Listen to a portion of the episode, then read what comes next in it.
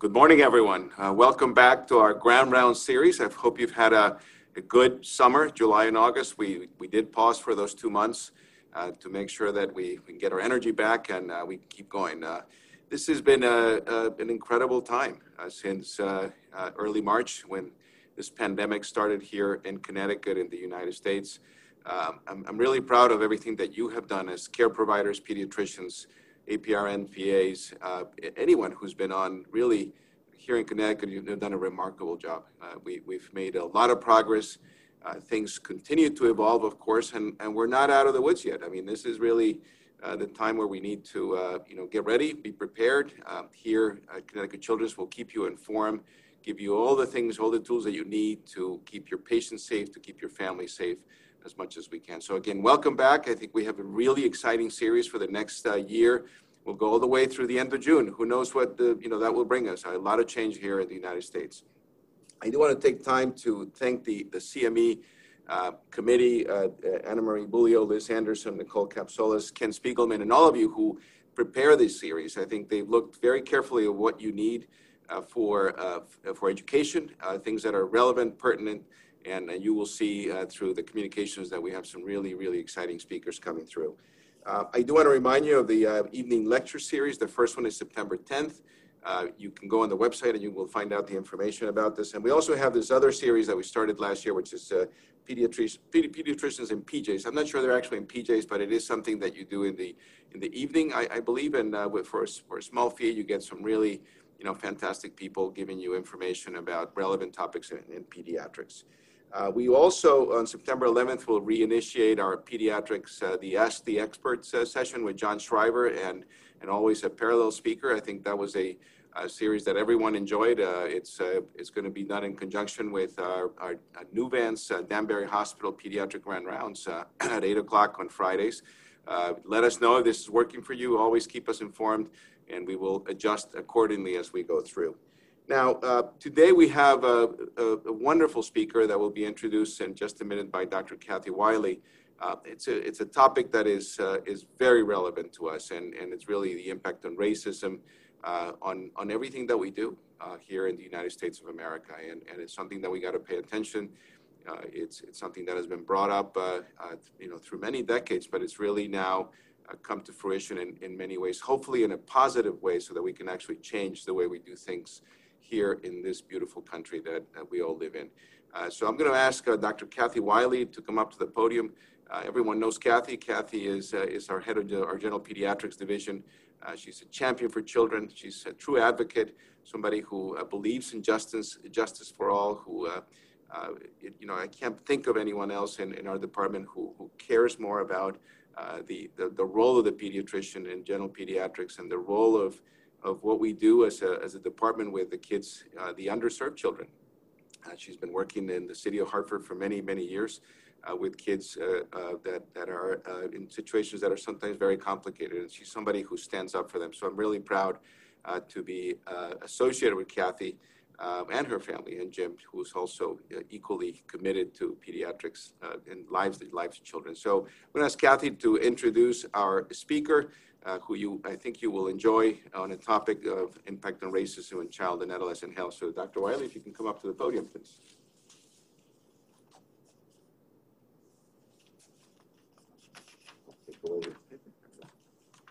Good morning, everyone. Thank you, Dr. Salazar, for those very kind words. There's lots of committed people here.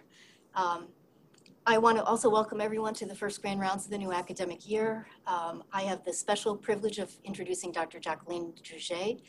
Um, she will speak, um, as Dr. Salazar said, on racism and children. Um, I was first introduced to Dr. Dougé at a Reach Out and Read national meeting um, in June. This occurred uh, two weeks after the death of George Floyd, when the Reach Out and Read National Committee uh, transitioned quickly from um, everything COVID to everything to do with racism and systemic racism and um, our approach. And at the time, the discussion was focused on um, children's understanding and experience with racism and um, what we could do to improve diversity, equity, and inclusion in children's books. Um, you'll see how those things come together a little bit later as Dr. Dougé talks about solutions. Um, as excited as I was to, to invite Dr. Dougé, I was worried that we might be missing an opportunity by waiting until um, September to have her speak. Um, that was naive. Um, the uh, national events continue to painfully demonstrate that um, issues of racism and systemic racism remain front and center priorities to address, um, and this talk could not be more timely. Dr. Dougé is a general pediatrician and a public health professional. She's a native of Washington, D.C., and has spent most of her professional life in the Washington, D.C. and Maryland area. Uh, she received her undergraduate degree in pharmacy from Rutgers University and her medical degree at the Robert Wood Johnson Rutgers Medical School. She completed her pediatric residency, same place, Robert Wood Johnson University Hospital, and that was followed by a master's degree in public health at Johns Hopkins School of Public Health. Dr. Dougé is also a mother of two college-age sons, dealing with all things COVID related to college. Um, she's a vigorous child health advocate and a prolific writer. She's been a blogger for more than 10 years. She's written and self published two children's books. And she's the creator, producer, and host of two podcasts What is Black and Talking About Books for Kids. Dr. Dougé's wide ranging experience and interests include general pediatric practice, adolescent health, public health, infant mortality, school health and school based centers, media, cultural competence, and community engagement. Dr. Dougé has served in numerous volunteer and leadership roles. To name just a few, she currently serves on the Frederick County Public Health Racism, Racial Equity Committee and has been medical director of the Howard County, Maryland Bureau of Child Health and is past president of the Maryland Public Health Association.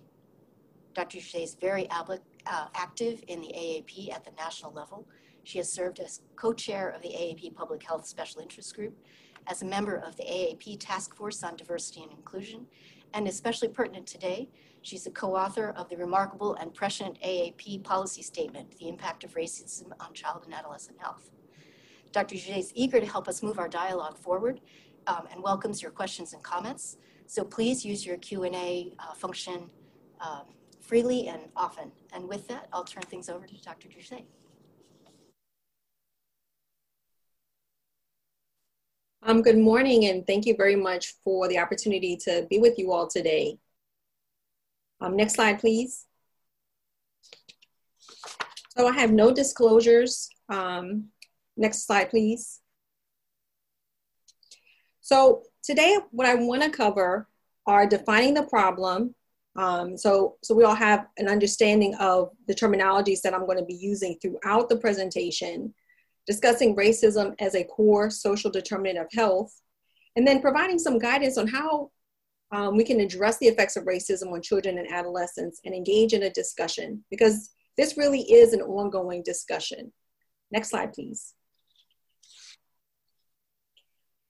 As you'll see throughout the presentation, um, and as Dr. Catherine um, alluded to, the work with work with Reach Out and Read is very um, important to me. Books are also very important to me because they can do such wonderful things. And if you're ever in a in a need for how to start a conversation, there's always a book to read. If you're always um, in trying to determine how do I how do I learn more about an issue um, or solutions, um, books are um, great resources. So peppered throughout the presentation, um, you'll see these wonderful books um, that are great that are great resources from you know from childhood to adulthood.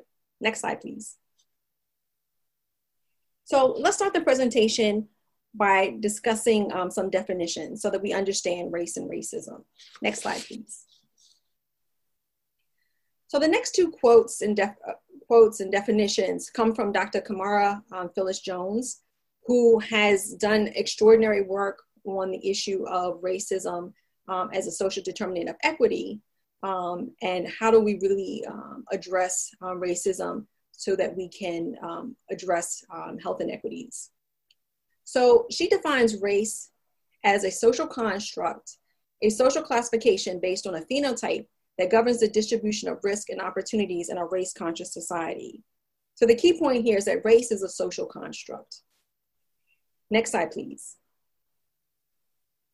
With that being said, we know from genomic studies that humans are more alike than they are dislike. Next slide, please. Um, next slide. Or, yeah. So this is another, again, definition of racism. So without having a definition of race, we can't have the concept of racism, which as Dr. Camara Jones says, is a system of structuring opportunity and assigning value based on the social interpretation of how one looks, which is what we call race, that unfairly disadvantages some individuals and communities and unfairly advantages other individuals and communities and saps the strength of the whole society through the waste of human resources. And as we'll discuss um, throughout the presentation, um, our work as healthcare providers very much is in line with addressing racism as it does affect children. Next slide, please. So when we, we so we talk about race, we talk about racism, but let's talk about systemic racism. So systemic racism are the ways that policies and practices of organizations or systems advantage some populations while disadvantaging, while disadvantaging others, creating different outcomes for different racial groups. And as we have seen um, over the last few weeks and last few months,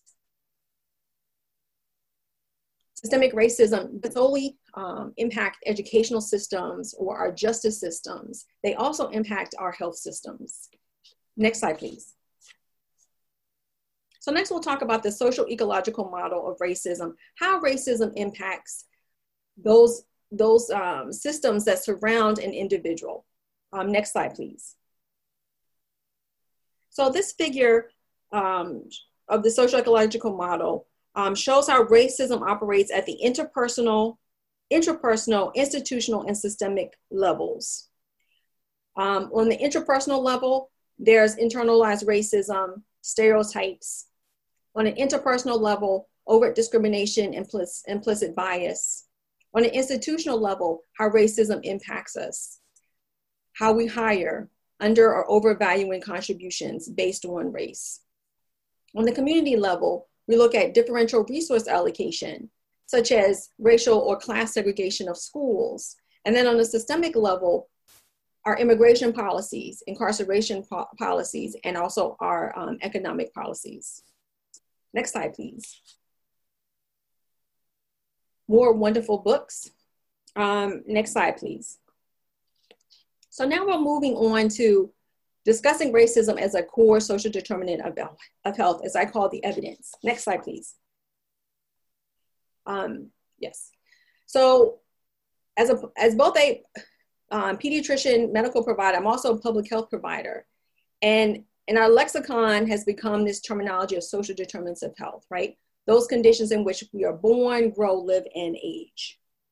One of those conditions that impacts um, our health and well-being is also racism, which I believe is a um, is a is a core social determinant of health and linked to health inequities. Next slide, please. So I took I took this slide. Um, NIHCM has this wonderful um, infographic, um, systemic racism as a public health crisis and the impact on the Black community. And I loved how this just kind of summarized um, there's link between social determinants of health, health inequities, and systemic racism. So if we look at different, you know, different um, social determinants of health, um, food, right? So we, ha- we have food insecurity. We know that black, black Americans are more than two times more likely to face hunger than white, their white peers.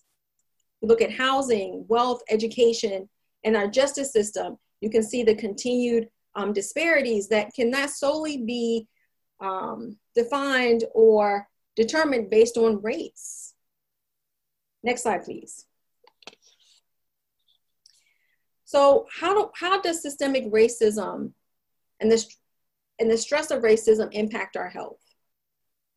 So our normal body, right, homeostasis, we have stressors such as racism that change our, that create a create that create a threat for our bodies, right? So that's that that's that stress. And if it's chronic and unremitting, um, that's where we where we see problems. Okay, um, our bodies produce cortisol, which can then lead to inflammatory processes, and over time, if it's if it's not um, if it's not addressed, it can lead to chronic health conditions such as, or increase our risk of hypertension, depression, diabetes, and more. Um, and as many of you are, uh, as pediatricians are aware, even adult physicians, adverse childhood experiences, we know that those experiences um, that children experience um, chronic stress, toxic stress in childhood increases risk of prolonged disease, right, of, of chronic disease.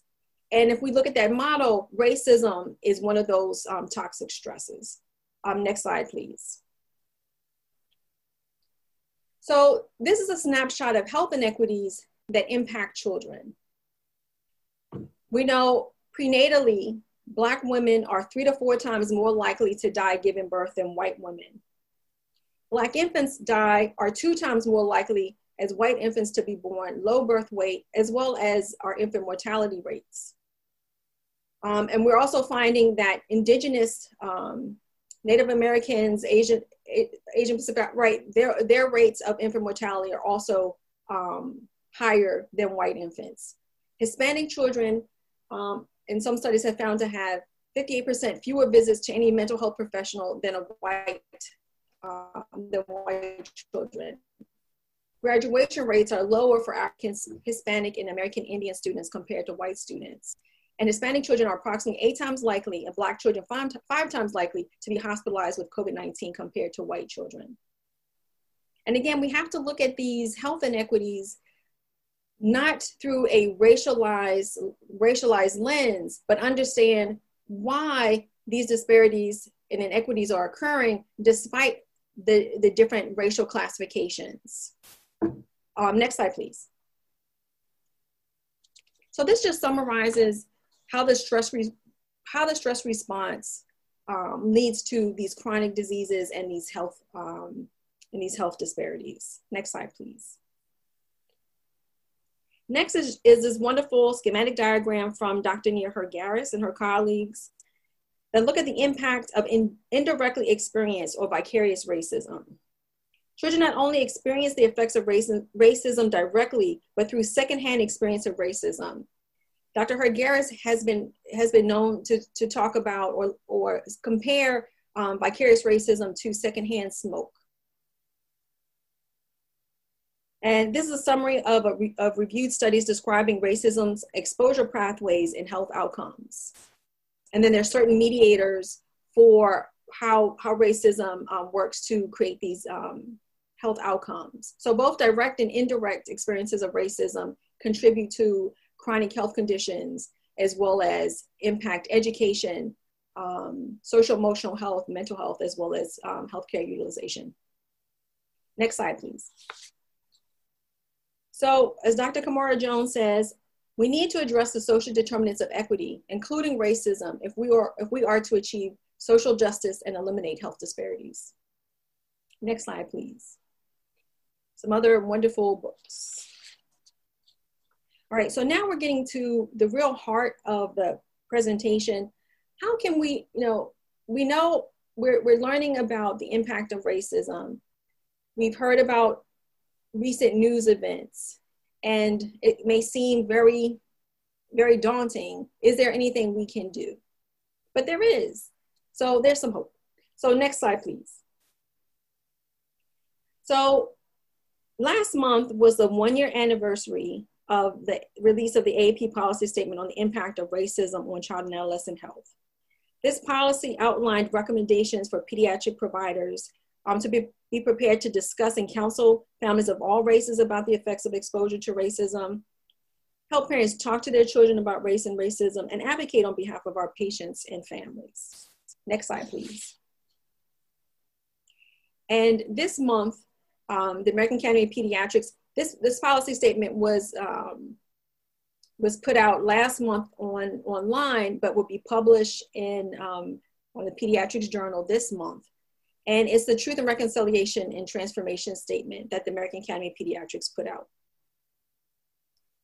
This, this policy statement um, really shows the commitment that the American Academy of Pediatrics has to addressing its history, um, of racism and reconfirming um, or recommitting um, its, its work um, to address anti-racism.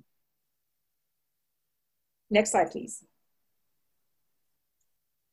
So Dr. Maria Trent, who's one of the co-authors, as well as Dr. Danielle Dooley. So Dr. Maria Trent put this so wonderfully. She, she's quoted as saying, racism is a socially transmitted disease. It's taught, it's passed down.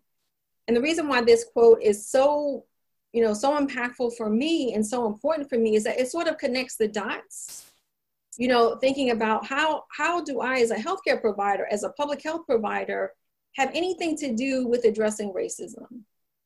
But when you look at it in the, in the perspective of what does a healthcare provider do, right? Our goal is to prevent disease.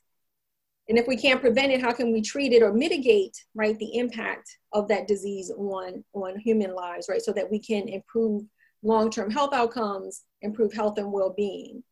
And knowing that racism if it's in the in the in the construct of a socially transmitted disease or understanding that it that word disease and it's transmitted socially then there's a role for us as healthcare providers and myself as a healthcare provider to make sure that i can do everything possible to either prevent it or mitigate um, the impact of racism. Next slide please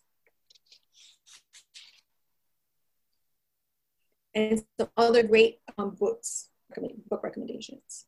Next slide, please. So we're gonna, um, these slides are, are really a summary of taken from the policy statement, just to provide some context and the beginning of a discussion. Because please keep in mind that the policy statement is just the beginning.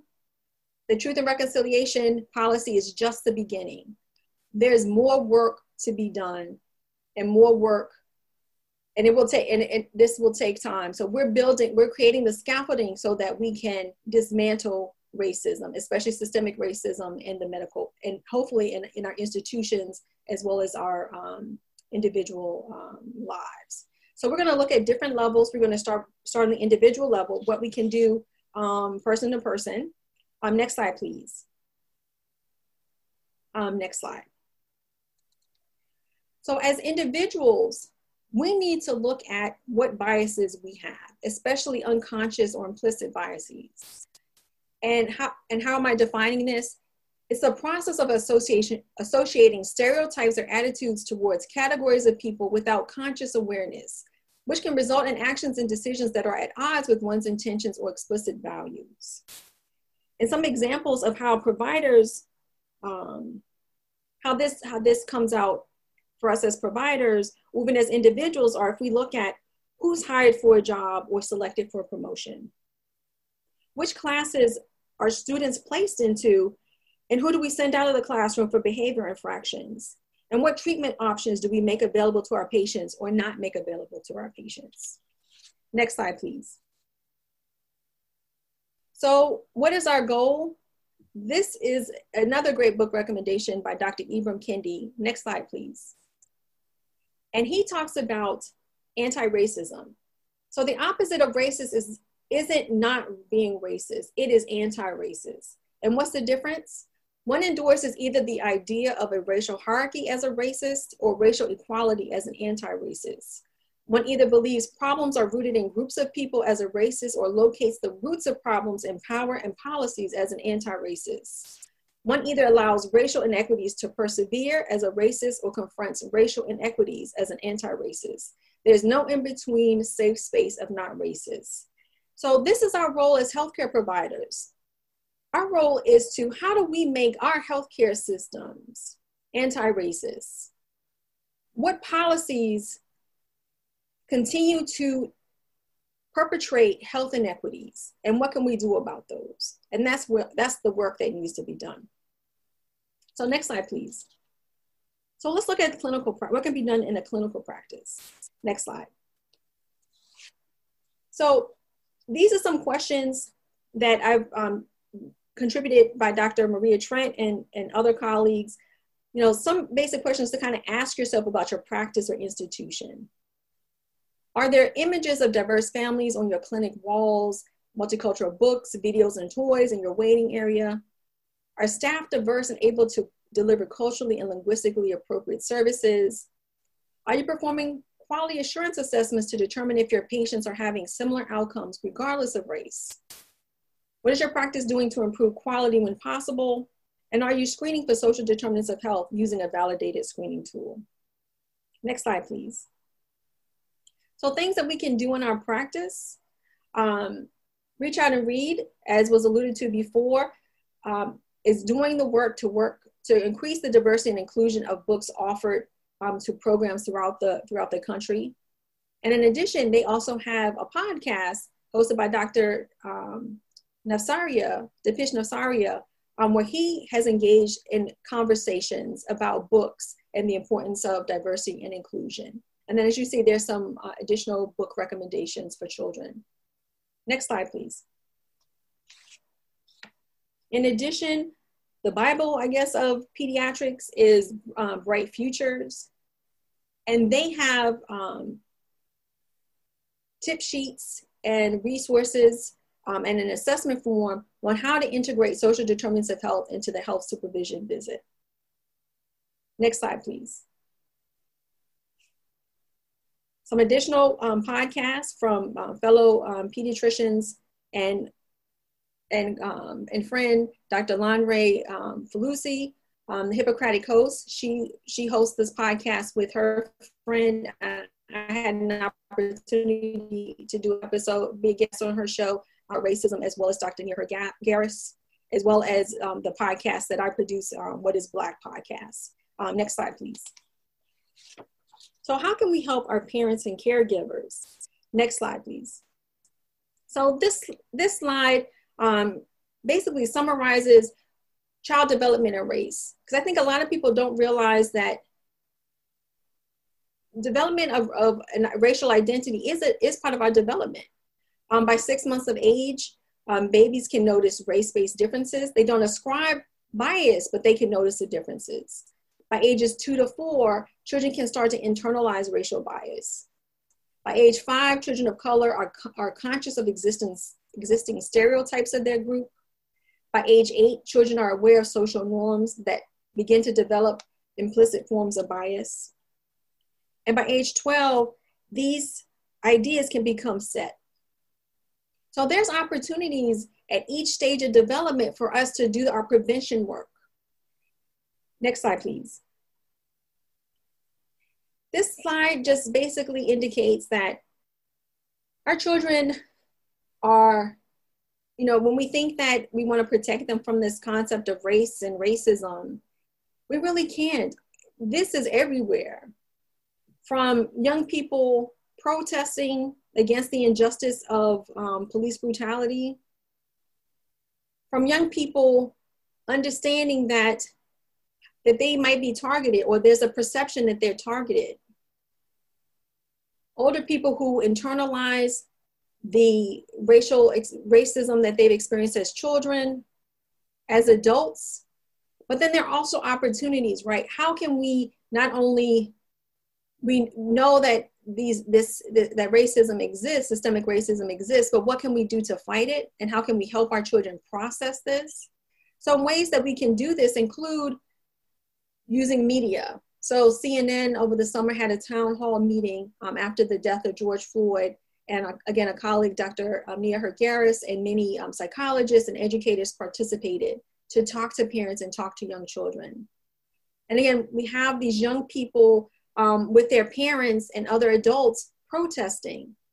This is also a way that we can get our children civically engaged in fighting for justice. Next slide, please. There are also tools um, to help us, resources. Again, this is just the beginning. There, there need to definitely be more resources. Um, healthychildren.org. These are two articles that I was able to co-author um, with um, Dr. Nia Heard-Garris and Dr. Shanta Anderson on how to help um, parents talk about racism and talk about racial bias. But there are opportunities if, if you're a provider that wants to write um, articles for healthychildren.org to help parents have these conversations, I think they're more than open um, to work with you to write write articles. So I would I would encourage you to do so. More needs to be done, and we need your voice. Next slide, please. Other great resources, pbs.org um, has resources to talk to talk to young children about race and racism. So we can really help our parents really have these conversations. Um, next slide, please. And again, some other wonderful uh, book recommendations. And many of these books are actually going to be um, are being advocated for to be added to the Reach Out and Read um, catalogs. And then we also need to work on our workforce development and professional education. This is a resource shared by a colleague, um, Race and Racism in Medicine. Um, and it provides, you know, there's different topics in medicine and there's resource. So basically it's a curated resource list for how physicians can really um, learn how that they can address racism in medicine. Um, I, think, I think this is mostly for um, those in practice, not in practice, those in training, as well as um, medical institutions. Next slide. And some additional trainings from, from the Public Health Foundation to help, to help health professionals integrate racial equity into their practices. Next slide. Again, more um, book recommendations. Next slide. And then lastly, we'll talk about as individuals, how can we get involved um, in community engagement, engagement, advocacy, and public policy? Um, in talking with Dr. Catherine, I understood understand that um, Connecticut had Con- Connecticut Children's had a white coat for Black lives, um, and there's also opportunities for us to get involved locally in our community. Many of us work outside private practice. We work in education, justice systems, and public health settings. And in those roles, we have the opportunity to advocate for, for basics such as clean water, access to food, safe neighborhoods, housing stability, and educational equity. And also increasing mental health supports and services in schools, advocating for alternative strategies to incarceration for management of nonviolent youth behavior. So there's a place for and a role for each of us. Next slide. This slide I love because there's a history of healthcare providers, physicians being involved in the movement for change, the move for social and civic justice. And this is a slide um, from 1964. It represents the Medical Committee for Human Rights. Um, it was created by a group of doctors and nurses to formalize their activities as street medics for protesters. But, but along the way, they also organized their own protests calling for the end of discrimination in hospitals and other medical practices throughout the South that had long declined to treat African Americans. So there's a history. Next, um, next slide, please. Other things we can do is, has, you know, ask that, and asking this question, has your county or state declared racism a public health crisis? Next slide, please. So as Maya Angelou said, and she's always like, I think that probably like one of the best ladies in the room, right? To really, to really talk about um, social social issues. Um, so this is a quote from her. She says, The plague of racism is insidious, entering into our minds as smoothly and quietly and invisibly as floating airborne microbes enter into our bodies to find lifelong purchase in our bloodstreams.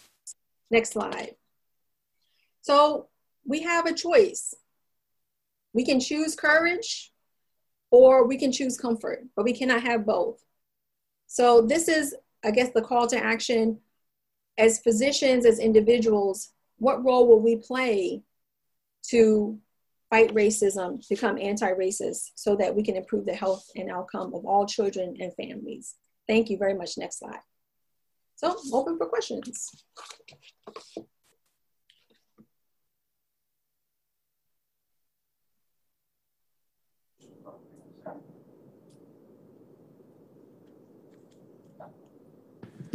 Thank you very much for just an amazing uh, presentation and uh, for bringing this issue to us uh, front and center. I think you, you made some uh, remarkable comments and, and uh, have inspired us to, to really uh, as a call to action for, for all of us. So really appreciate your work, um, the quality of your presentation and, and what you're doing on behalf of, of children and to diminish inequities that are so prevalent in our communities, unfortunately. Um, so we have um, time for questions, uh, and, uh, we have Dr. Wiley here, and um, uh, we have questions that are coming in through the chat room. Uh, I'll begin with uh, the first one is from uh, one of our former residents, Caroline and Amin, who's now one of our faculty members. And what is the best way to bring up and discuss current events, racial tensions, inequity at our well child checks? Oh, that's a wonderful question. I think one way to do it is, again, if you're doing a social determinant questionnaire, um, that might be one way to bring it up. Also, when you're talking to, to patients, you know, talking to your clients, they may also just be a check-in. So how have you been doing over the summertime, right? Not only is COVID-19 impacting school, you know, your back to school preparations, but how have, you know, how have the, how has the news and the events that are in the news um, you know, how are, you, how are you dealing with that as a family, right? So that might be a segue into how to, how to really have that conversation. Um, and I think another way, if you're a participant in Reach Out and Read, um, it might be a way to talk about, um, not necessarily maybe not directly race or racism, but when we talk about our books and why it's important to have um, diverse, diverse books. So those are some suggestions. And then I would love to hear how other people, that's why I think I tried to leave a little bit more time for this discussion it's also try to hear from if other people can share how they're doing it. So this, this these are my ideas, but I think everyone, I think this is important for us to really learn and grow. We need to work and share with each other. Uh, perhaps Kathy, if you can comment uh, on on your practice, um, you know, what, how do you bring up and discuss these issues with with your families uh, that you follow here in Hartford? Dr. Dougé and I were talking about this last night. Um, it is uh, you know, a sad reality that we have a list of what used to be 157 anticipatory guidance items that's now grown.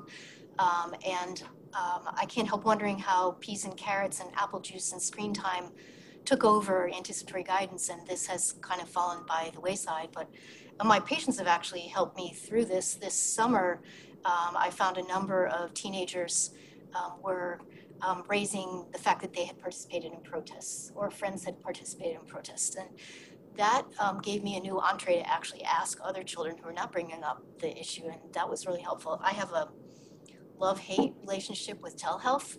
Um, I really um, miss feeling baby's hips and listening for murmurs and touching um, the mom on the shoulder and drawing on the paper paper with the child. But um, I found teenagers, especially in telehealth, if they have feel they have privacy, especially, are sharing things that they didn't always share face to face reminds me of when my kids were um, in the car and they didn't have to look right at me. They would tell me things that sometimes they wouldn't tell me when we were sitting around the table. Um, and I found that lots of sensitive things were coming up and it was easier to raise. Um, so um, right now, there's so many world events, it's much easier to talk to kids. Um, younger kids, I found it harder. Um, some parents are very open to the discussion, and some parents uh, as Dr. Dougé was mentioning, you know, want to shelter their children. They don't want their children to know, or they think that um, talking about it will make kids worse. So it's not easy, and I think is an area we need research. Um, we need to know what are the most effective messages, which messages resonate. Um, and I, I don't know, Dr. Dougé, if you could comment. You know, I feel as a white pediatrician, um, I'm not sure how my res- messages might resonate and whether you think it makes a difference in how we should approach this don't. I personally don't think so. I think. Um, I think as long as we're showing empathy and engaging, right, and really listening, I think those skills we definitely have to bring to the table. No matter if we're talking about race, if we're talking about gender identity, um, anything that impacts our identity or what might be perceived as, as quote unquote differences, I think empathy and understanding and listening um, really are going to make the difference because unfortunately there are not enough doctors of color right? I think that's that's so you know what? It's it's everyone's game. If we wait just for black latino and asian american or indigenous um, doctors to do this work um, it's not going to get done. Or it's going to get done much slowly. So this is why we really need everybody um, to be engaged and not be afraid to be engaged in the work we can be afraid, but just Thank you know. both. Uh, we have we have a number of other questions here, um, uh, 14 actually. Um, so the next question is: When thinking about systemic racism's impact on health, can you comment on the satellite system of providing medical care as part of a structural racism, as it limits access to care? to certain populations due to lack of adequate public transit. Uh, so 40% of Hartford residents do not own cars. How do we mitigate this issue? Oh, that's a that's a very good question. I think I think you have to look at your structures, right? Go back to that question about how does your how does the transportation structure impact those, you know, how does it create barriers, right? So I think you kind of have to go back to that and try to figure out um, how can you address that or redress that so that you can create, you know, there are models all over the all over the place. There are community schools where, um, you know, healthcare healthcare resources, workforce service resources, um, educational resources are brought to a brought to a local school so that's in the community where people where it's walkable. Um, there's school-based health centers. So i mean i think they're like they're great models. How do we partner with fairly qualified health centers? So i think we really have to be innovative and really think about um, i think that's important understanding that there are barriers created by the structures that we've created. And then how do we redress that by being innovative and maybe even starting simply and even talking with um, our patients to how we can um, how can we how can we best help them right? It's not always top down it really should be a community engagement. So hopefully that was helpful. Thanks. One of the things that uh, I, you know I can go back and Kathy remembers when the Children's Hospital was being built, and and decisions were being made whether it was going to be built uh, 14 miles west, 14 miles northeast uh, or in downtown Hartford. Uh, the final choice was downtown Hartford precisely because this is an area where we can actually have or provide the care for children directly that, that need us the most, that have the least transportation. So I think that was a great decision that was made, and, and uh, we will continue to support that. The next question, uh, this is a comment. This is amazing presentation. I agree with racism as a socially transmitted disease. The first time I hear it that way um, and, and so powerful from that perspective. Uh, the question from Dr. Blummer, one of our pediatricians, one major change that is needed is our welfare system that encourages single mother families and tends to keep people dependent on the system that dis- and discourages self-improvement. Uh, so can you comment on that statement? Uh, the major change that is needed is our welfare system. I don't know. That's a, that's a, I mean, that's a, that's a that's not a unique perspective. But I look at it this way. I mean, I think there's that that um, old saying, you know, pull your pull yourself up by your bootstraps, right? But then ultimately, it's kind of like, what if you don't have the laces in the boots? You don't have boots. Um, so I think you know, I think this idea of we have to look again, like you know, the systems that we create are created with the outcome in mind, right? So looking back at um, why a welfare system was even created, right? It was it was really meant to be a safety net, and hopefully with a safety net, it's not that's not the only solution. The other solution are looking at the systems that make it difficult. I don't think it's welfare, quote unquote, welfare alone that's holding people down, right? So it's not just the educational system, it's not just the justice system, right? It's a it's a societal um, decision. So I think we really have to think about. I don't. I don't. I, I think it's it's not just one. This is a complex issue. I don't think it's just one thing. We have to look at why um, why people are not advancing, and what things can we put into place or redesign and rethink so that everyone has equal opportunities and an equitable opportunity to advance. I, I, could not agree with you more. And I think the, the one thing that is really important is that, that you know, we have a small window for children. Uh, Paul Dworkin, who heads our OCCH, uh, Office of Child Community Health um, activities and endeavors, always points out the, the importance of, of early intervention. And uh, if, if one waits for a whole system to change, regardless of which method you use, you will, you will have inequities, especially for those younger children that need that need those support services early on and really can't wait for the societal changes that are needed.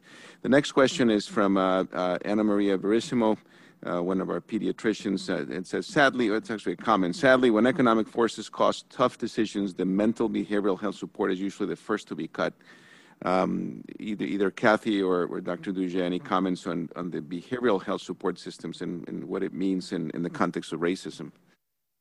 So I, I also want to just go back briefly to the prior question. You, you talked about young children and the safety net and welfare system. So I look back, I you know, I look back in history, right? During the 1960s, um, Lyndon Johnson's War on Poverty, right? With the development of Head Start, um, the development of, you know, more funding for federally qualified health centers, we actually improved the status of many young children and many families, right?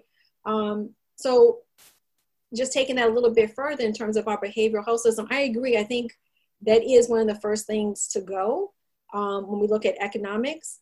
But then I also look at what are opportunities, right? So I try not to, you know, too dwell too long on what we don't have, but try to, you know, this resilience, right? This this um, sort of a deficit, more of a resilient uh, mindset in the sense of like, what can we build on? Um, you know, we have to look again at our school systems. How can we support mental health services in our school systems? Um, many of our states have, despite lack of um, psychiatrists, have developed um, systems of care where um, I know in Maryland we have BHIPP, where uh, and I, I, I, believe I don't know if Connecticut does I, I forget um, but other states have it maybe it was Boston or Massachusetts I should say where you can call a provider unfortunately pediatricians it, the burden may fall more on us than it has to provide mental health resources um, there's also co-location of mental health um, providers with um, within within pediatric pediatric practices and again, going back to the school systems, how can we support school systems in getting more mental health supports um, into the school system? And that take, I mean, I know that's going to take funding, it'll take innovation, but I think there are ways we can work on it. And, and as well, um, just as in the in medical field, we have a low number of, of um, doctors and practitioners of color the same is, is held true in the behavioral health world. So we really need to work to find ways to increase the diversity um, and inclusiveness of our practices. But I think we're going to have to we're going to have to find more um, innovative ways and educational ways to help address um, the needs of our families. Head Start also offers um, their teachers are learning more about social emotional development. So I think our schools, um, our practices, um, really have to kind of work together to try to find some innovative ways um, to do this. But I agree. It, I think one way we can do this is who we're voting for. Vote, vote, vote. This is the election season. Our legislators legislators have have have the opportunity to, to make funding decisions, and by our vote, we can determine what are the priorities for um, our children's and children and communities and families. Thank you for that for that great answer. And um, this is a question from uh, Dr. Silva, who's our chief of pediatric nephrology. Um, and she states, I frequently bring up racial disparities in healthcare and, and differences in access to care, morbidity, and mortality.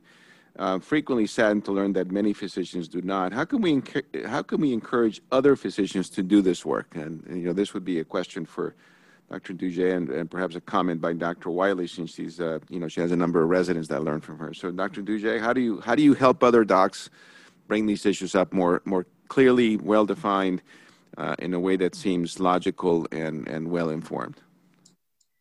I think first and foremost, um, our institutions have to create the safe spaces, right? These safe, brave spaces for people to voice their concerns and voice the need for a, a more open dialogue. I think many of our institutions may have to bring in maybe a third party um, to to really have you know do an assessment, or we even do internalized assessments about um, how it is our practice, right? Um, how are we practicing? How are providers um, being supported in their practice? And unfortunately, right? Fortunately, unfortunately, it may be just one provider at a time. But I think there is there, even though it's it's not the majority so far, right? We have a groundswell of people who are very much interested in doing this work.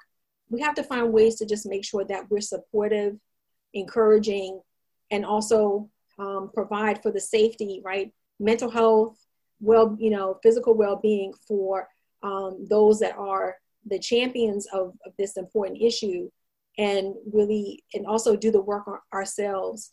But i think it's going to i think forums like this are also encouraging but also making sure that after this forum after we have this presentation what are we now doing um, to ensure that we're we're inclusive in in thought and perspective and really making changes, real changes, and supporting our providers.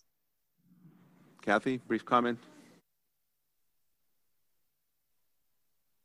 Um, presentation is to um, expand the knowledge base awareness and skills of um, the um, the audience and then the people that you come in contact. And specifically for the residents and you know i'm thinking of the reach program and your cles um, dr Dougé gave a long list of um, you know low hanging fruit of things that residents could could work on you know whether it's policy statements or tip sheets for parents. Um, we have a group of medical students interested in fundraising for um, books that really emphasize diversity, equity, inclusion, um, which I, I, still think the books are a, a, wonderful tool, just like they are a tool into talking about other sensitive topics like parents' literacy. They're a, a avenue into uh, being able to talk about racism in the office. And I think the groundswell is important, and I think that um, you know, we learn from each other, um, and the more you do, the easier it becomes.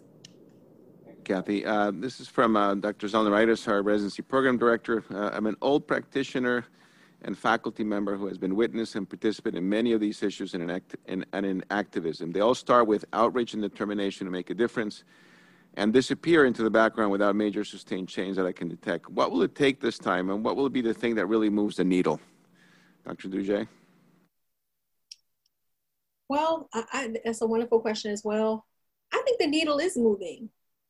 I have to have hope, right? I have to have hope that the needle is moving.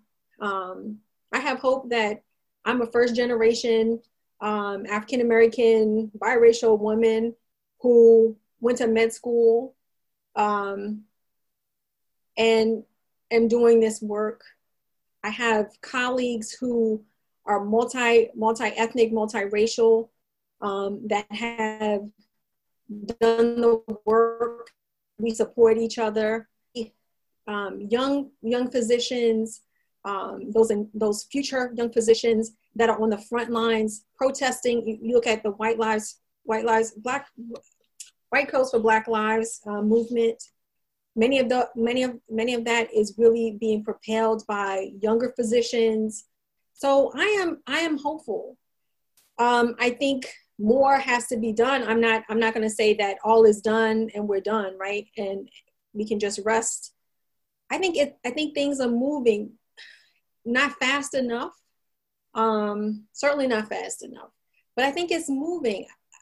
I, I, I see a different. I wasn't born during the civil rights era, probably shortly thereafter. Um, but we have the right to vote, right? We have we have to, it, despite despite voter suppression, there are ways that we can empower each other to love each other, to make sure that you know our voices are heard, to to move this forward. So I do have hope. I have hope could not agree with you more. I think this is a uh, this feels very different than I uh, than I can than I can ever remember, and so I appreciate your words of optimism, which I believe fully. Uh, from one of our neonatologists, Dr. Nancy Lewis, uh, do you have suggestions for guiding awareness and caring for new mothers and setting of newborn sick infants? Awareness in that population. Oh, that's a good question. Um, I guess I guess it goes back to making sure you're doing the work yourself, right, in terms of looking at our unconscious biases, um, looking at your data, right, outcomes. Are infants, are there different infant outcomes based on race and ethnicity, socioeconomic status? And looking at why, right, and trying to try to figure out how can you address those root causes. But again, I think with with everything, right, it's really about empathy, right? It's really about putting ourselves in someone else's shoes um, setting aside our preconceived notions of people, right, or checking those preconceived notions so that we're bringing our, our humanness, humanity to um, how we're talking to patients, how we're interacting with patients. But I think that work really has to be done individually with checking our biases and then, you know, finding ways that we can improve the systems of care so that we improve the outcomes for our families. Thank you. Uh, from one of our cardiologists, uh, Dr. Wang, uh, do you have suggestions about how to how medical professionals can integrate with efforts in schools to engage in topics of racism, uh, which is, by the way, absent in many suburban, predominantly white populations? Great question. Um, so I would say, you know, talking to the Board of Education. I mean, there are opportunities through the Board of Education. Um, many school districts have school health councils that are always looking for um, engaged um, communities, parents, um, professionals to be involved. Um, also, volunteering at your school. Um, our local, our local, and then going back to the Board of Education, my local school system, there was a there was a push to address um, racism in the in the curriculum, the impact that racism is having on children of color in school And there were parents and students who said, you know, we told the Board of Education, you need to make a change. And they formed a racial equity committee. So my husband told me about it. He knows, you know, I like talking, you know, talking about racism, right? Because I want to make a difference. And so my children were still in school. I volunteered. I mean, it, it was a selection process, but I volunteered to be on that racial, equity committee. It takes extra time, um, but if we want to make the difference, you know, find find something, find find like the low hanging fruit, like Dr. Wiley mentioned, um, to be involved. But I think first and foremost is who who are you voting? Who are your board of education? Um, if if there's a reelection, are you asking them what their platform is? You know, regarding anti-racism, the curriculum. Um, if you're a parent, talking to the school principal, the administration, being very involved, and you know, being active, um, and if necessary, maybe form a racial equity committee within, within your PTAs, within your school system, the Board of Education. I think those are ways to get involved. Thank you. Great, great ideas. Uh, from one of our psychologists, Dr. Wakefield, um, very, this is a very good question. Implicit biases seem to be very difficult for individuals to identify due to its unconscious nature. What would you suggest is the best way for providers, for all of us, to increase our own awareness of our own implicit biases? Um, I would say um, there, there are actually implicit bias um, assessments. So, you know, those are some things that can be done. Um, in books, I mean, there, there books, there's, I think, a book called Biased, right? So allows us to do some of that introspective work. And I think, you know, we just work, we, we have to, we have to really acknowledge the fact that we all have biases, even if we may not know them um, or call them out.